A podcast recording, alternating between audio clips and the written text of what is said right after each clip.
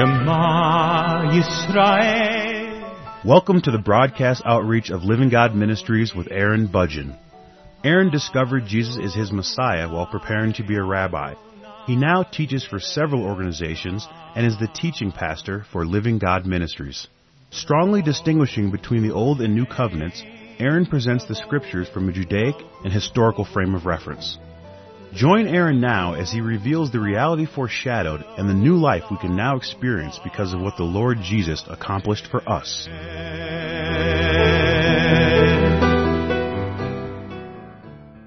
When it came to the new covenant, there was a significant struggle in Israel concerning the differences between the new covenant and the old covenant. The ministry of the apostle Paul was mainly focused on explaining the new covenant and the differences between the old and the new and that we live according to the new covenant and not according to the old covenant. The apostle Paul was of course not very welcome in Jerusalem, in the church in Jerusalem. We have many examples of that given to us in the book of Acts. But what's important to understand is that the Hebrews in Israel did struggle with this issue. That it was a subject that separated them from the apostle Paul, which should tell you that they did not agree with the apostle Paul concerning the differences between the two covenants. An easy way to understand this is to just simply say that the people in Israel, that is the Hebrews, who believed that the Lord Jesus was the Messiah, still somewhat depended on the Levitical priesthood, or that they still had associations with the Levitical priesthood that there was still a bit of a dependency. As an example, early on in the book of Acts, you can see how Peter and John went to the temple during the hour of prayer, which apparently was something that they were doing on a regular basis. They were still participating in the things of the temple that were defined and governed by the Levitical priesthood. This is very important to understand if you are going to understand what the Hebrews were struggling with at this time, and so that you can also appreciate what is written in the book of Hebrews concerning this struggle. In Hebrews chapter 7 verse 11, as an example, the writer says, Now if perfection was through the Levitical priesthood, for on the basis of it the people received the law, what further need was there for another priest to arise according to the order of Melchizedek, and not be designated according to the order of Aaron? In verse 12, this is Hebrews chapter 7 verse 12, For when the priesthood is changed, of necessity there takes place a change of the law also. The writer of this letter to the Hebrews mentions these things because these things are the key issues they, they were, the key issues that they were struggling with at that time. And for the most part, people do struggle with these same issues today, just in different settings. Even though they're not Hebrews, many Gentiles, many Christians still struggle with the same subject area. And I believe that they can certainly benefit from this letter just as the Hebrews back in the time of the Lord Jesus could have benefited from this letter if they took it seriously. But again, the important thing that I want to focus on right now is first to understand, first to recognize that the Hebrews still had an attachment to the Levitical priesthood. Regardless of what that attachment would be for whichever people were involved, that's difficult to say that's a unique description for each individual. However, overall, I can say that the evidence is very clear that the believers in Jerusalem, that is the Hebrews who believed in the Lord Jesus as their Messiah, still lived a life of religious Judaism, separate from the new covenant. To give you an example, in Acts chapter 15, the elders of the church assembled together to discuss whether or not a Gentile should be circumcised or live in obedience to the law of Moses. Well, they certainly did not ask the question of whether or not a Jew had to be circumcised or live in obedience to the law of Moses. The question was concerning the Gentiles. They believed that if you were a Jew, if you were a Hebrew, then you would have to be circumcised and live according to the law of Moses. That's what the early church believed, as we have testified of in the book of Acts, in Acts chapter 15, and subsequent chapters following from there. This was a very important subject to the early church, and the Apostle Paul struggled with many of the Jews, many of the Hebrews concerning this subject there in Jerusalem and also throughout the rest of the world where he was ministering when he would encounter various Jews at other synagogues or other Hebrews or in some cases other Gentiles even who had converted to Judaism, who were wanting to live a life of devotion to the Mosaic law. There were some very strong disagreements between the apostle Paul and other believers that Jesus was the Messiah concerning how we should live our daily lives.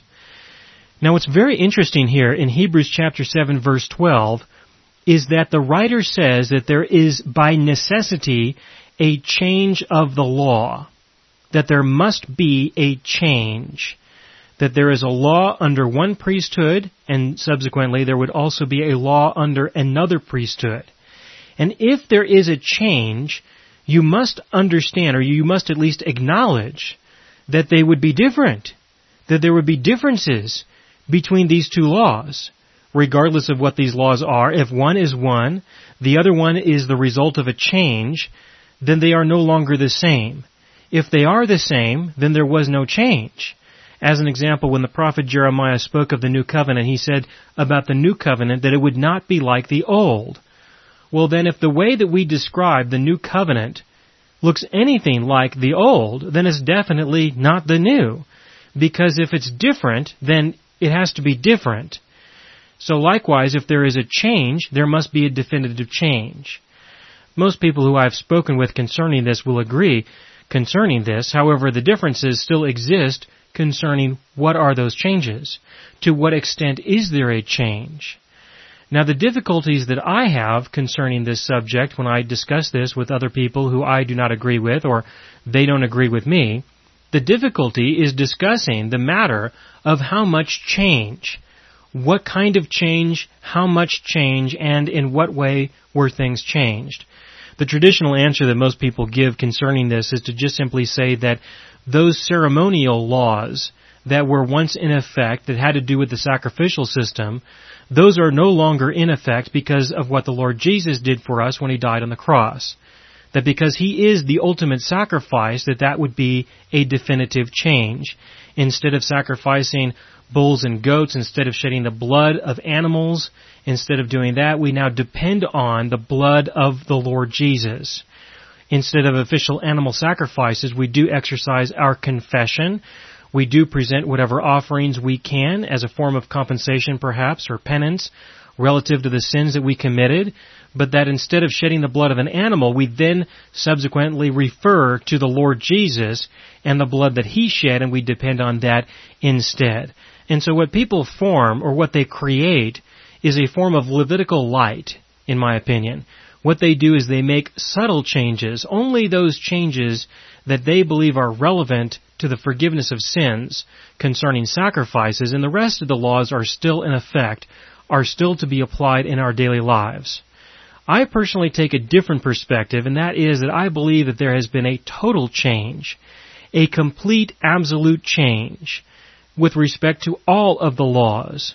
Now I understand that there are some laws that are certainly very practical, things like do not murder, do not commit adultery, do not steal. I understand that. I don't have a problem with that. I just do not believe that the Lord Jesus relates to us on the basis of those commandments anymore. I don't believe that he holds our sins against us anymore because of what he did, and I don't believe that he's going to withhold any blessings from us because of what we may do. I believe that there is a completely new relationship that is completely separate from the law. There is no argument that we should not be murdering people or we should not be committing adultery or stealing. There's no argument there. The argument has to do with what is going to be the origin behind the dynamic that drives an individual to say no to sin.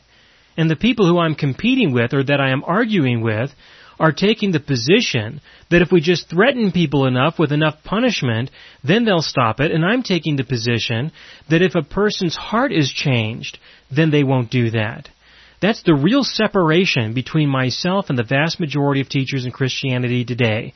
That the vast majority of teachers in Christianity today are believing that we just need to change someone's outward behavior and that is acceptable. And I don't find that to be acceptable. I believe that the inward part of a person, that their very being, that their heart needs to be changed, that who they are as a person entirely needs to be totally transformed and recreated into an entirely new creation.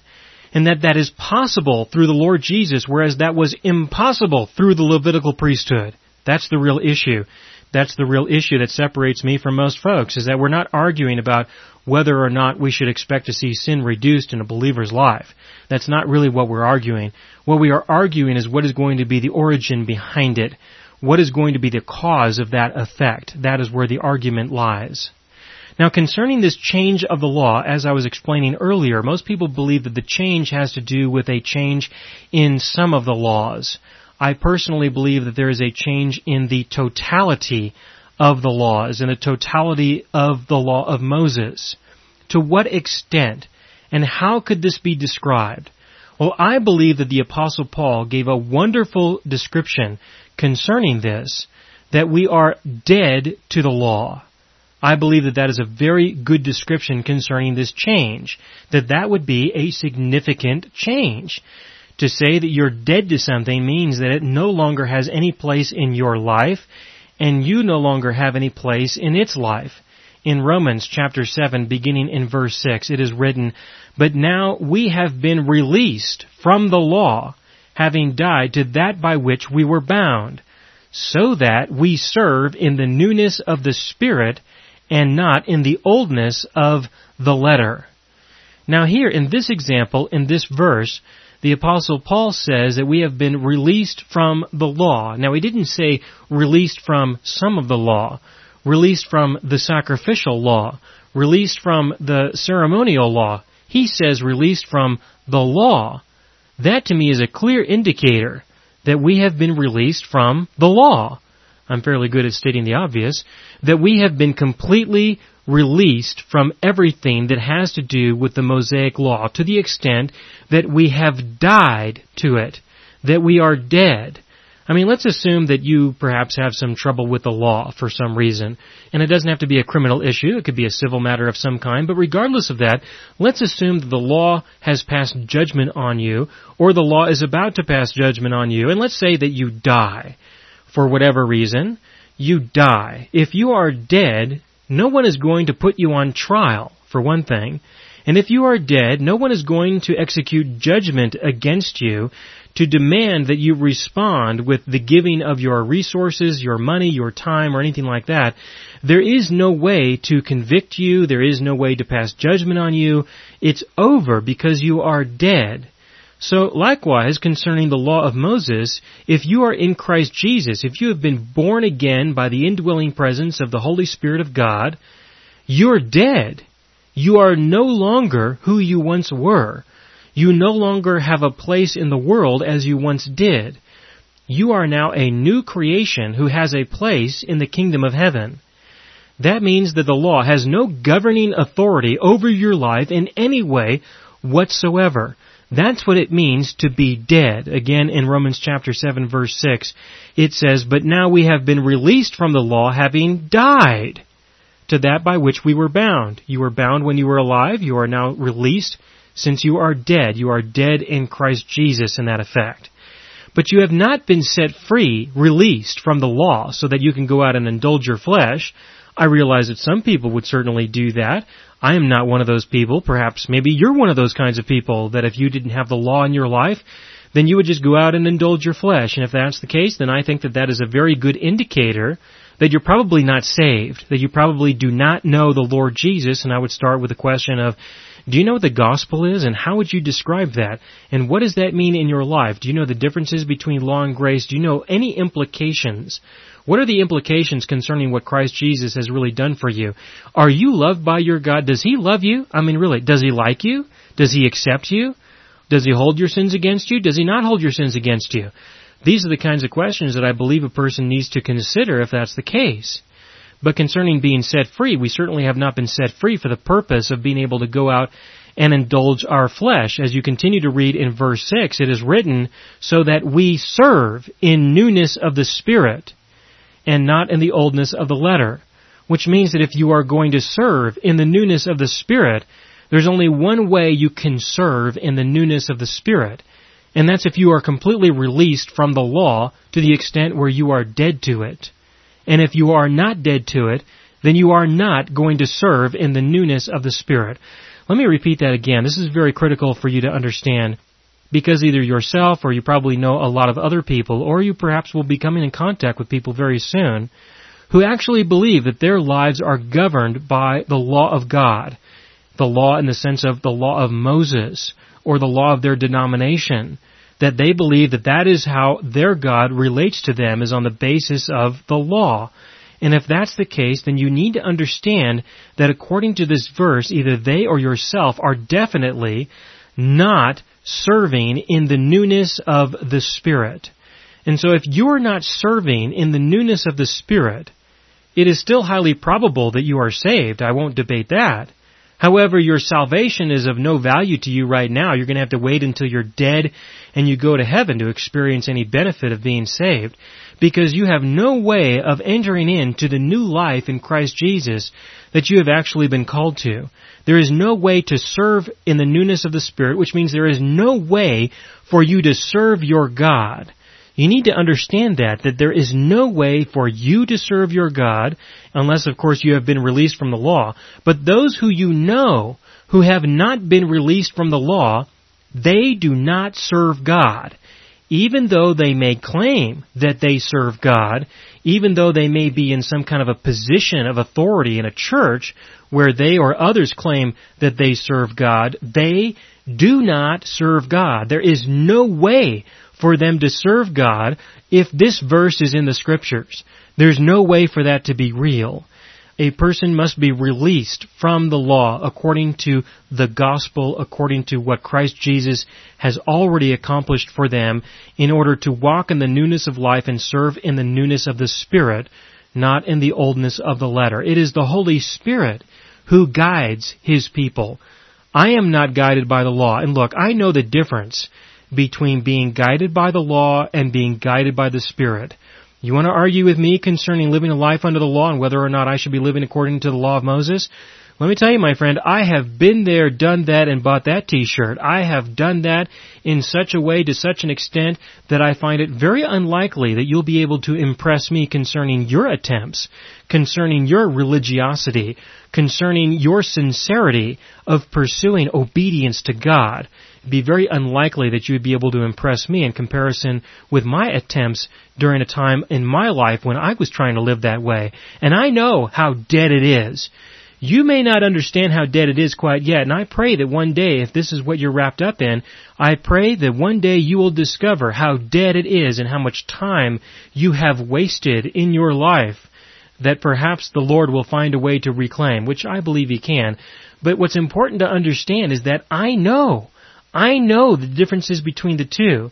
And so if you don't agree with me, it's important to understand that to the extent where I don't think you should bother contacting me and arguing with me concerning this. Don't waste your time. Use your time for something else that's more constructive because I know the differences between walking according to the law and walking in the newness of the Spirit. And now that I know what it is to walk in the newness of the Spirit of life in Christ Jesus on the basis of His love and acceptance for me and how He has fulfilled the deepest needs of my heart and how I have been transformed from who I once was to who He has made me to be today, there is no way, no way I could ever go back to that which I have died to. I am dead to that. That is dead to me. I am alive to the living God not to the deadness of stone tablets where law was written. I walk according to the Holy Spirit who guides me and leads me into all truth and I walk in response to the truth that He reveals. And I live a life of thankfulness for what I have, for what He has given to me.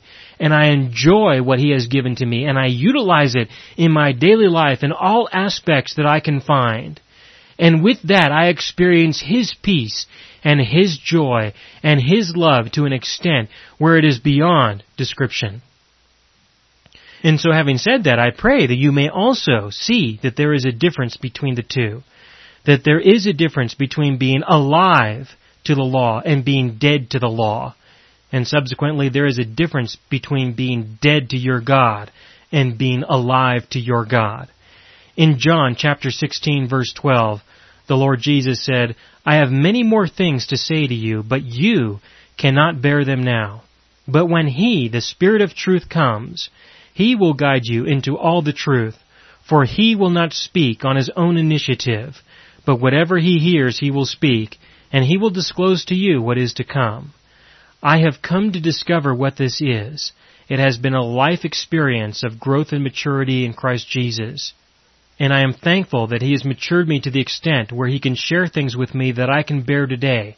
And I look forward to how He may mature me in the future so that I can bear more things that I'm confident He will share with me as I continue to grow in my relationship with Christ Jesus.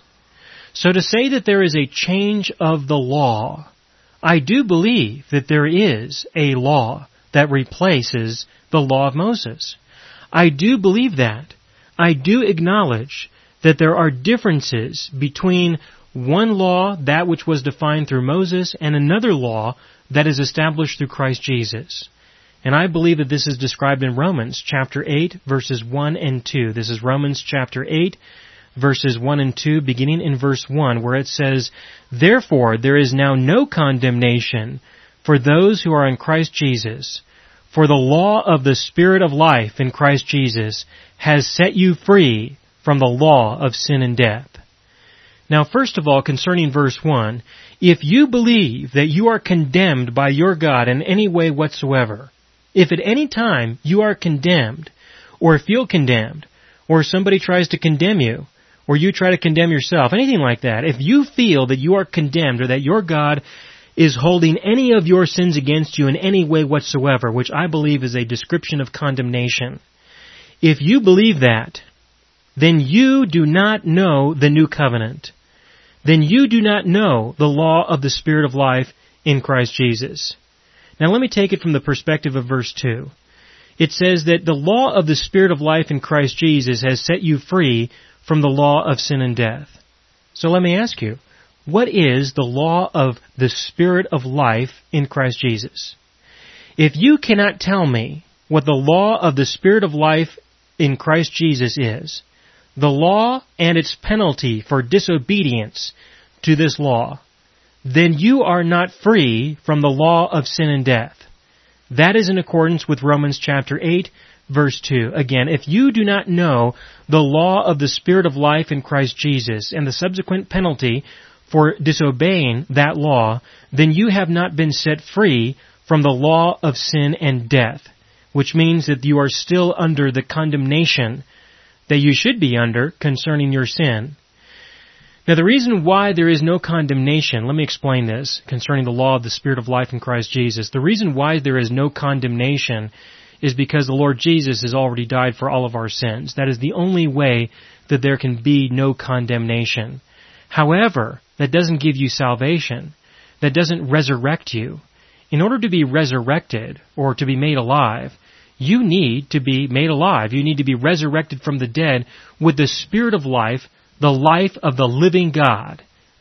That is what you need. When the Spirit of truth comes, He will dwell within you. He will guide you and lead you into all truth. He will speak to you in the deepest part of your being, whatever He hears from the Father. That's what you experience as a new believer in Christ Jesus. But in order to have the Spirit of life, you must receive it. In order to have the Holy Spirit, you must receive the Holy Spirit. And that is the free gift that the living God is offering to everyone in humanity. He has been offering this to the world since He died and rose from the dead. It is the free gift. The Spirit of life is the free gift. The Holy Spirit is the free gift for anyone who will receive Him. If you will receive the Holy Spirit, if you will just simply acknowledge that He no longer holds your sins against you, thank Him for that, receive the free gift of the Holy Spirit that He is offering to you, by faith believe that in accordance with the Word that He has said and the truth of it, that you are resurrected, that you may not experience any feeling or wonder or sign or anything like that. It will come like the wind. You do not know where it comes or where it goes. That is what you receive though. You receive the Holy Spirit of God. And the reason why the Spirit of God will not depart from within you is because there is no sin left unforgiven that will cause the Holy Spirit to depart from you in accordance with the law of sin and death, that is, when you sin, you die. And death is the absence of life. And so that is why it is so important for the sin issue to be over. Because if it is not over, you cannot receive and retain the Holy Spirit of God. You cannot be saved. You cannot be saved unless the sin issue has come to an end. Unless, of course, you want to reduce the seriousness of sin and say it's not so bad anymore, say it's not such a big deal. That's the only thing you can say, and quite frankly, I believe that's what a lot of people are saying, that it really isn't so much of a big deal anymore. But that's, of course, a subject for a different radio broadcast. If you will not receive the free gift of eternal life, you will remain dead, and that is the penalty. The law of the Spirit of life is that you must receive the Spirit of life or you will be dead. And if you remain dead, you are still bound to the law of sin and death, the law of Moses. But if you are resurrected, you have been released. You have been set free so that you can begin to walk in the newness of the Spirit, which has nothing to do with the law of Moses. It has to do with now having a personal, intimate relationship with the living God on the basis of what He has done for you. I am out of time for this radio broadcast, but a good follow-up to this program would definitely be the series of programs that I did on the will of God. And in addition to that would be the programs that I did on our identity in Christ.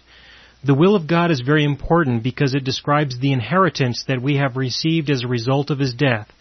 And knowing our identity in Christ on the basis of what He has done is fundamental to understanding the new relationship that we have and that we walk in in accordance with the new covenant that has gone into effect and the new law that governs our lives.